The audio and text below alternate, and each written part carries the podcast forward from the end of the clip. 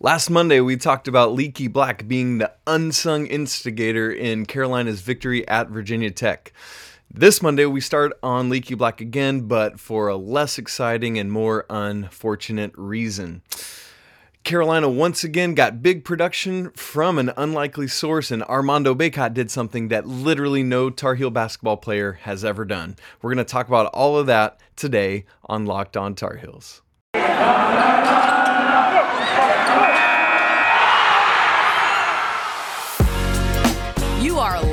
Tar Heels, your daily podcast on the UNC Tar Heels, part of the Locked On Podcast Network. Your team every day.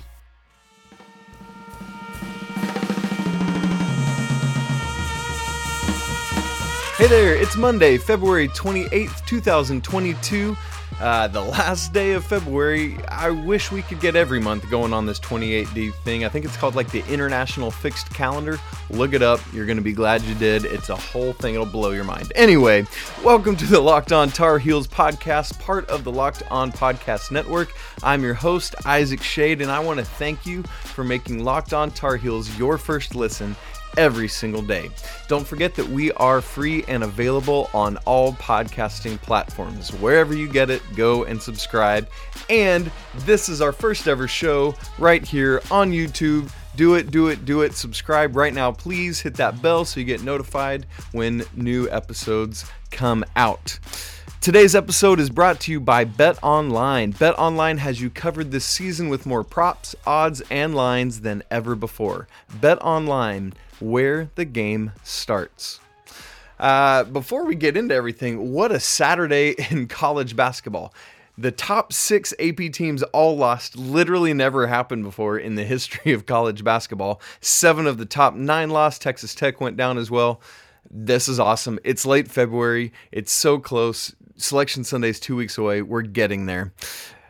On top of all the basketball excitement, this is a crazy full and busy week for Carolina sports. There's a lot to get to. Here's some of what's going on.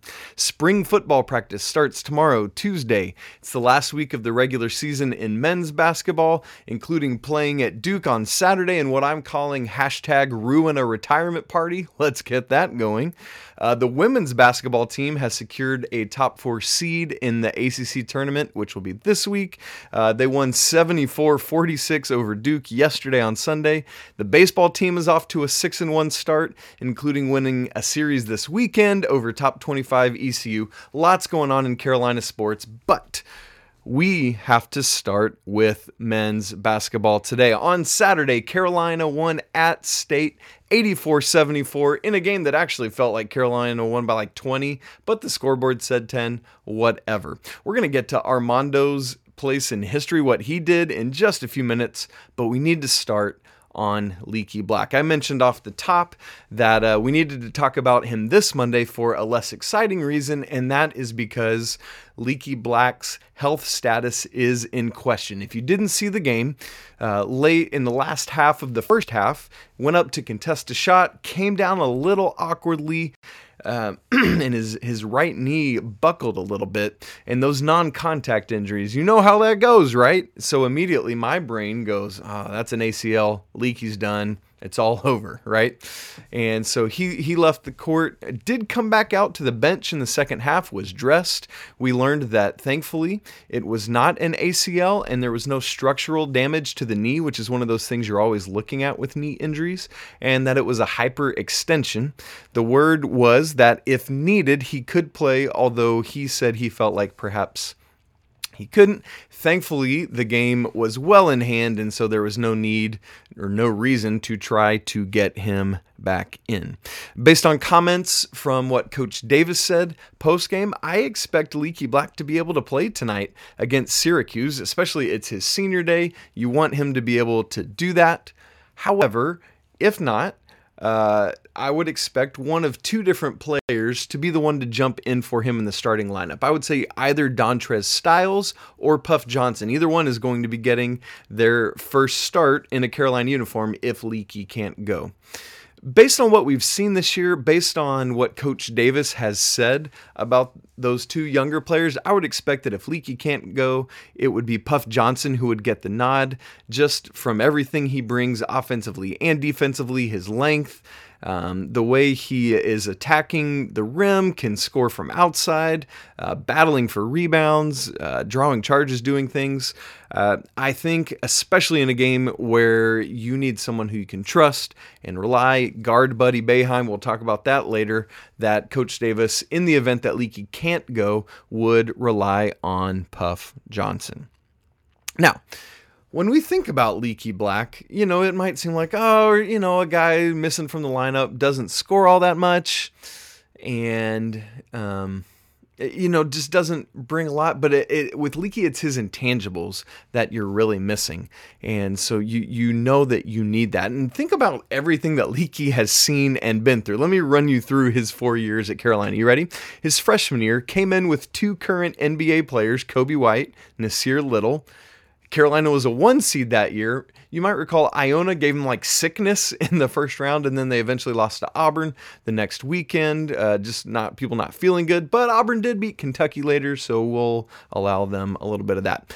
His sophomore year, that was the Cole Anthony year injuries all over the place. COVID saved Carolina from missing the tournament, right? Which they totally would have done. Leaky's junior year last year, another up and down year for Carolina. Third straight freshman point guard, Roy Williams last year. Just so much going on. And then you come to this year, and Leakey has.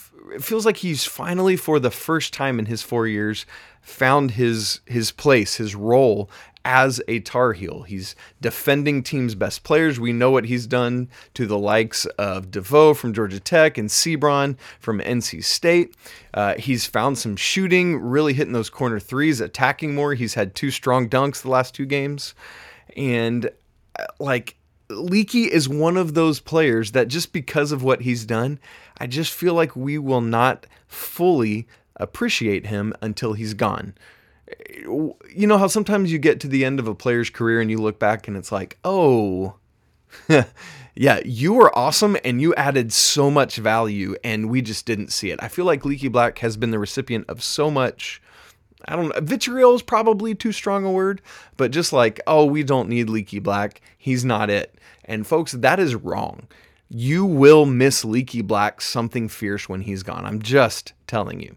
Now, the other thing to keep in mind, I talk about Leaky Black being gone. Yes, it is his fourth year. Yes, he's a senior.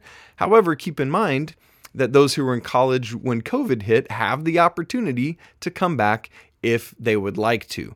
Uh, that's not been ruled out. Leaky hasn't said anything about not coming back.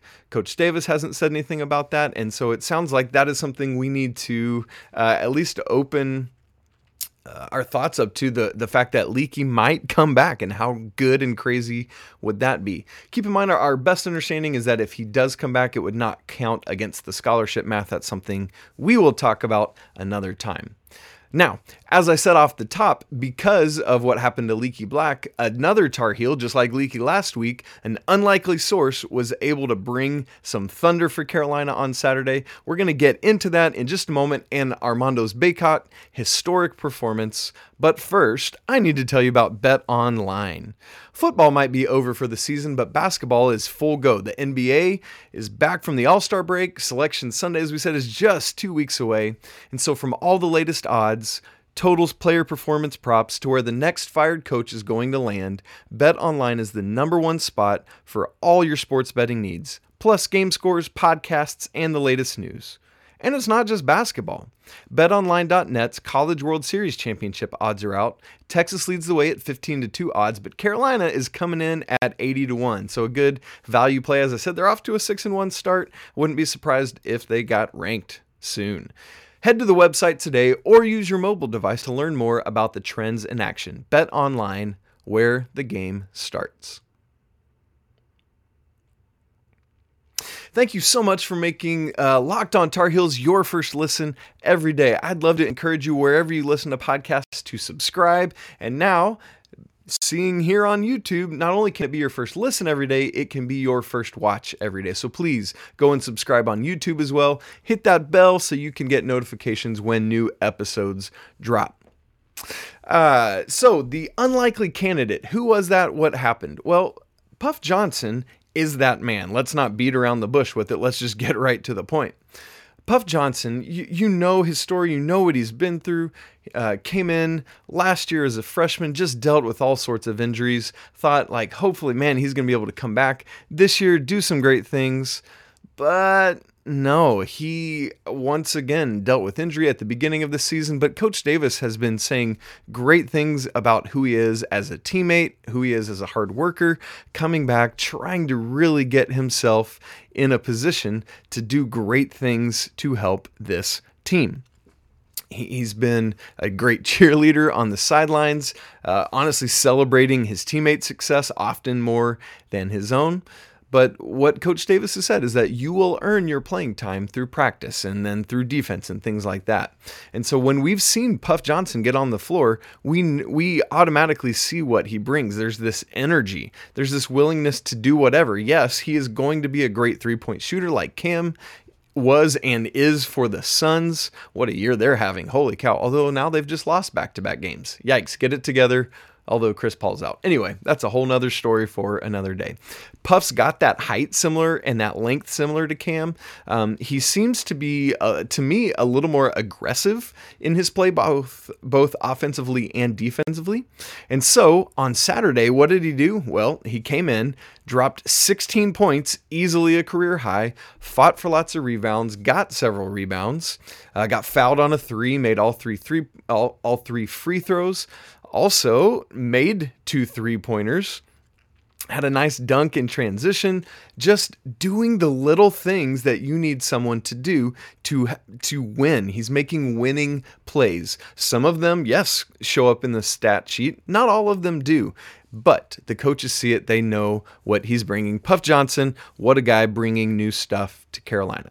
Now I said that Armando Bacot did something that nobody else in Carolina history has done. I, like I was at the point where I'm thinking, okay, Armando Bacot, yes, he's doing just incredible things game after game after game, uh, right to the point where we're almost like, all right, Armando, you're gonna oh you didn't get 15 and 15 oh that you'll do better next time right? Like he's just doing ridiculous things and so I thought I had seen everything Bacot had to offer us, but I was wrong. He went out on Saturday and uncorked a 28 point, 18 rebound, 5 block performance. In the history of North Carolina basketball, and think about all the, the history littered with just stud performances, no player ever has had 25 points, 15 boards, and five blocks. Bacot did that. And I, I hate it. He was just shy. He had a, a, layup in the final minute that just went off. One of he was 11 for 13 from the floor. So just one of two missed shots, but that would have given him 30 and 15 and 5. And then two more rebounds and he would have had 30 and 20 and 5. That's crazy to think about. And and honestly, he missed several minutes down the stretch because of foul trouble. Got his fourth foul. Uh, I think it was about 6:30, 6:45 to go, and had to uh, come out of the game for a while. And so, had he stayed in, I would imagine 30 and 20 and five would have been a very realistic thing. But he did, uh, even with those numbers, obviously have another double double. That's up to 22 this season. One more if he gets one against Syracuse, which we'll talk about in just a second. He will tie Brice Johnson for the single season Carolina record and then maybe have a chance to break it at Duke on Saturday. Armando Bacot, bro, you are crazy. Okay, before we leave the game from Saturday night, we have to talk about the shady stat of the game. And it is this Carolina's free throw shooting You've probably heard how good it's been this season. Uh, Carolina has has struggled at times in recent years, not always been a great free throw shooting team. Uh, this year is the exact opposite of that. You know the jump and the leap that they've made with their three point shooting. The same is true with their free throws. Let me tell you just some of these numbers. This is the Isaac Shady Shady stat of the game. Last three games: 13 of 15 at Virginia Tech, 11 of 13 versus Louisville, and then Saturday, 21 of 23 at NC State. So they've missed just two free throws each of the past three games. That's a combined 45 of 51. And you ready for this percentage? 88.2%. Carolina is shooting as a team over the course of the last three games. That is a shady stat of the day that you can wrap your brain around. Now, let's think about the, the season long variety. Carolina has hit 407 of their 532 attempts from the free throw line. That's 76.5%. Again, as a team. That's so crazy. Can you wrap your head around that? If the season ended today, they would have the second highest free throw percentage in Carolina recorded history. The only team that is better is the 1983 84 Tar Heels, hit 78.3% of their free throws as a team. That is just otherworldly, right? That's that's the best and right now the second best is almost 2 whole percentage points less than that. That team was just hitting it lights out. Now, we always have our shady stat of the game, Isaac Shade. People always call me shady, right? We got to lean into it. We need some sun. I should get sunglasses for the shady stat of the game. Okay, I'm doing that uh, after the Syracuse game. It's happening. Bet. Okay. We also need a shady stat of the game, like the the uh, underside, the uh, seedy underbelly of shady. So today's shady stat of the game is Carolina's turnovers for a while, Carolina was doing pretty well. The first um, 23 games of the season were averaging 11 something a game, and then the last six had been averaging 9.3. But the most recent six games, they've averaged 14.3 turnovers a game. Um, now, in the Roy Williams era, that would have been a little more acceptable, a little more doable. Why? Well, because you are going so fast and have so many possessions that you can expect a higher number of turnovers, even though the percentage is is about equal. Carolina just isn't playing that fast now under Hubert Davis. They're still up up tempo. They're going to run when they can and and do that, but averaging 14.3 turnovers a game is no bueno. And so that's what they've done the last six. And as I said, the prior six games before that were only averaging 9.3 turnovers a game. That's awesome. Like, if you can get down into averaging single digit turnovers a game, that's where you want to live.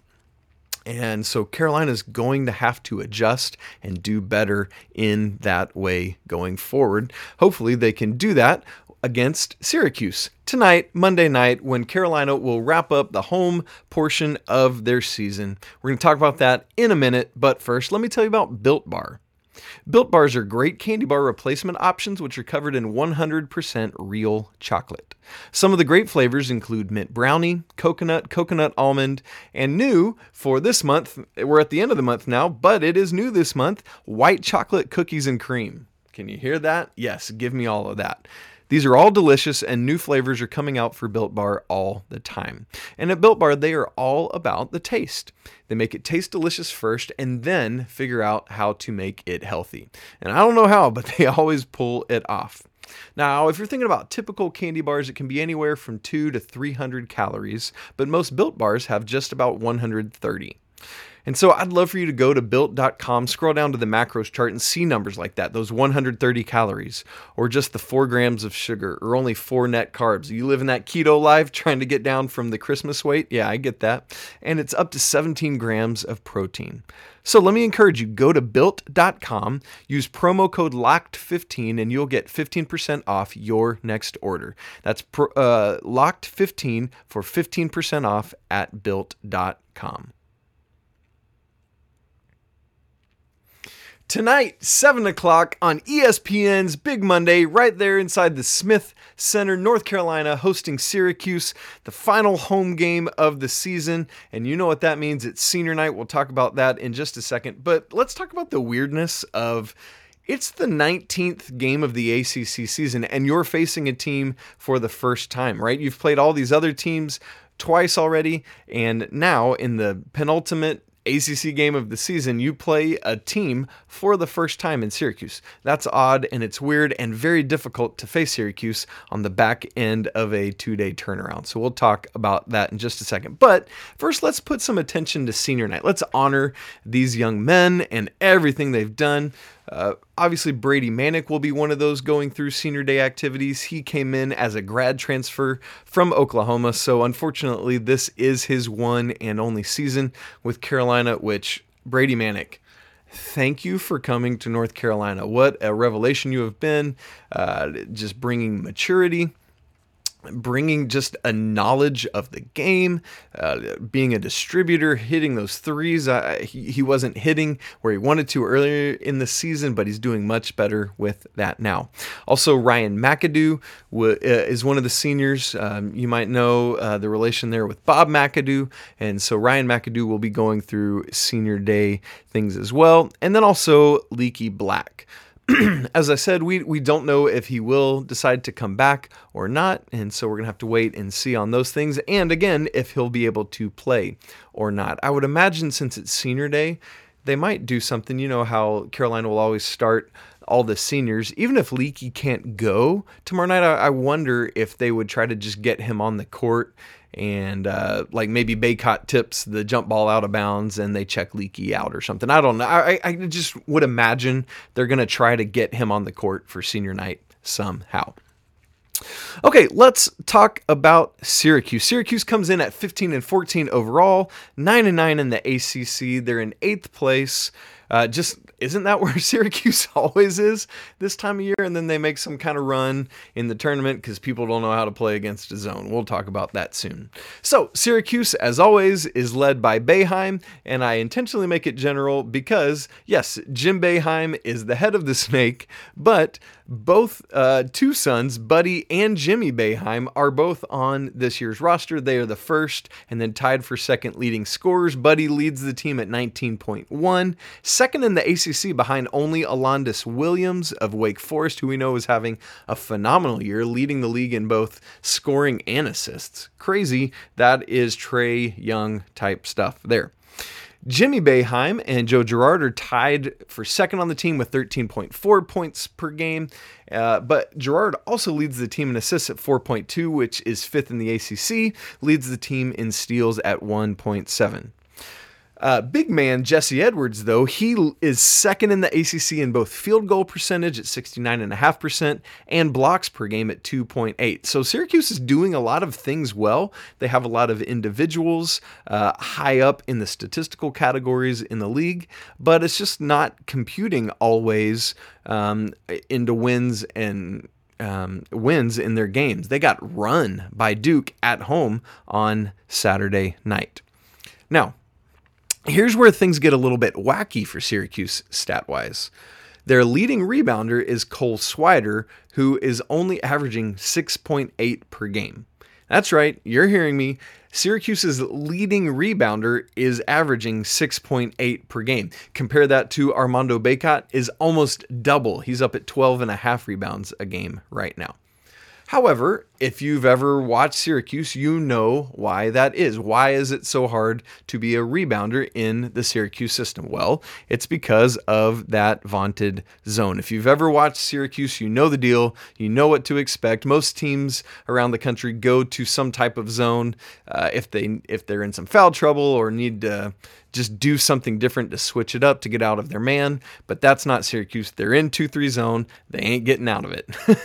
it's been their staple under Jim Boeheim. So let me just give you a little peek behind the curtain at the zone, uh, some pros, some cons, and then how Carolina is going to look to attack it so that you can be aware of, like, hey, what am I watching for when Carolina's on offense tonight? How, how will they try to um, hit this zone? So, some pros of running the zone uh, for, for Syracuse. It often leads to seducing opposing teams into shots they don't want to or usually take. Lots of threes, lots, lots of mid range jumpers that jumpers that you're settling for because maybe you can't you can't drive, you can't work your way into the basket, do things like that. We saw that on Saturday, unfortunately, uh, against NC State. They went they switched to a zone just because of the struggles they were having.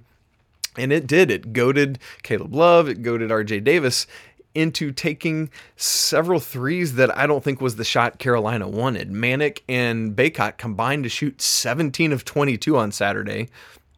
But in that zone, uh, I, I don't know if it's because they weren't prepared for it, right? They they know they're getting it tonight, Monday, but um, Love and Davis in particular just really didn't solve it very well, I thought. And that has me a little worried for tonight is how that's going to go. So that's some of the pros of the zone is it, it's a different thing that teams aren't used to seeing and it's going to f- not force a team, but because uh, teams can get what they want out of it if they know how to play it, but it's going to seduce, I'll use that word again, some teams into taking shots they don't want to. What about the cons of running the zone? Well, as I said, Cole Swider leads the team with just 6.8 rebounds per game, and that's because if you don't have a specific man you're guarding, like in man to man defense, when a shot goes up, you got to find somebody and box out, but that's harder to do because it's not, you're, you're not just right there where you can turn and box out.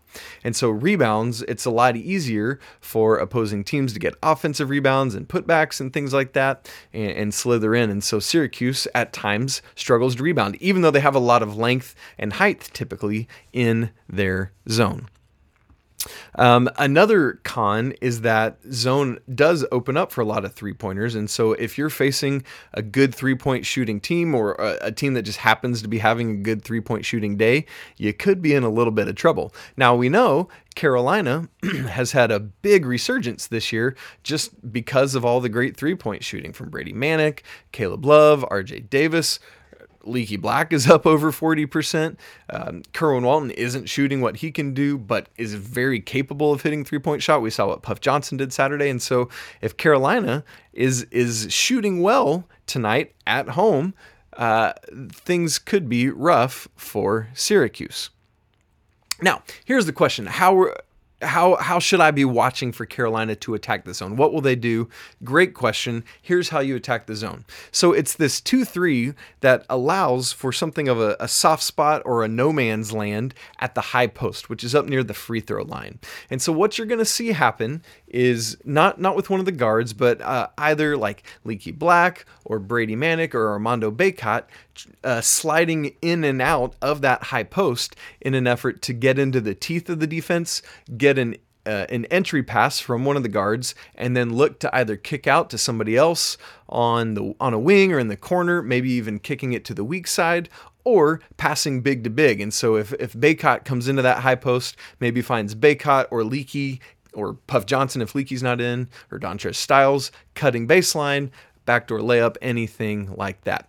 You you might recall there was a game a couple years ago uh, with Brice Johnson and Kennedy Meeks just carving up the Syracuse. I mean, it was just straight like Thanksgiving Day carving the turkey. Uh, Brice Johnson, I, I don't remember for sure. I don't have the numbers in front of me, but if memory serves, had a career high in assists that game. Carolina assisted on like 70 or 80% of their made baskets that day, just carved it up. And so that's what you're looking to do is get into the teeth of it, get into that high post and distribute. And so if if you can get a player doing that, that's what you want to happen. So what does this mean? If Carolina is having a good shooting night against the zone, they're going to be in good shape. Uh, regardless of what's happening defensively, Carolina will be able to do that. Although, again, defensively, they're going to have to shut down Buddy Boeheim and Buddy Boeheim scores and then he talks, and so you need Leaky or Puff to shut him down. Uh, the other thing it means is because of the rebounding capability, Armando Bacot is the leading offensive rebounder in the ACC. Homie should feast, should get that 23rd double double. I, I expect to see that happen tonight. It would be just an, an, anomaly if it didn't happen. So he's going to tie Brice Johnson with his 23rd double double. Should be a great thing. Now, we do know, though, that even though a lot of offensive rebounds are available against the zone, the Heels haven't offensive rebounded as the way they typically do in a Roy Williams offense. However, they had their second highest offensive rebounding percentage of the season Saturday against NC State, and then with Syracuse, there's there's just more of them there, and so I expect Bacot, Manek, maybe Leaky or Puff to really get in there and get some offensive rebounds. Uh, Leaky status, we got to keep an eye on that. Either he or Puff will guard Buddy Boeheim.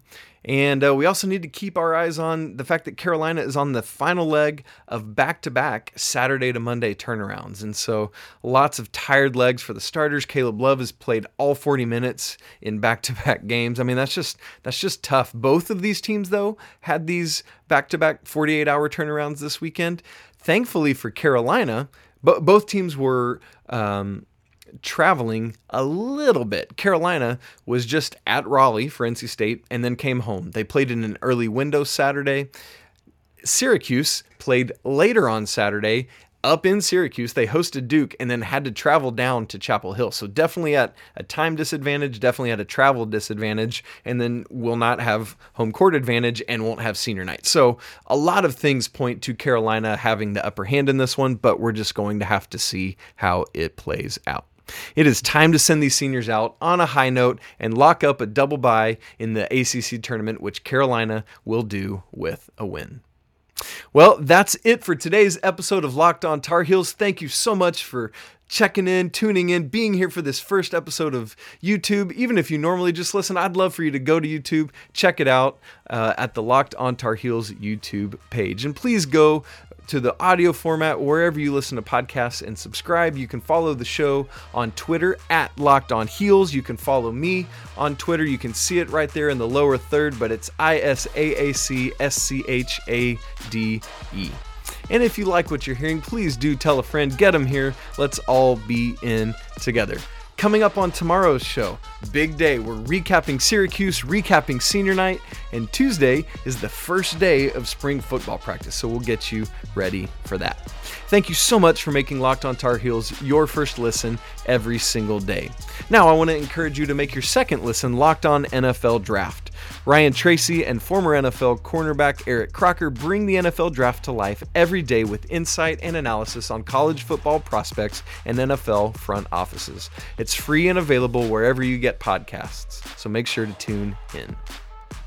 Thanks so much for spending part of your Monday talking Carolina with me. And remember, it's always a great day to be a Tar Heel. Until tomorrow, peace!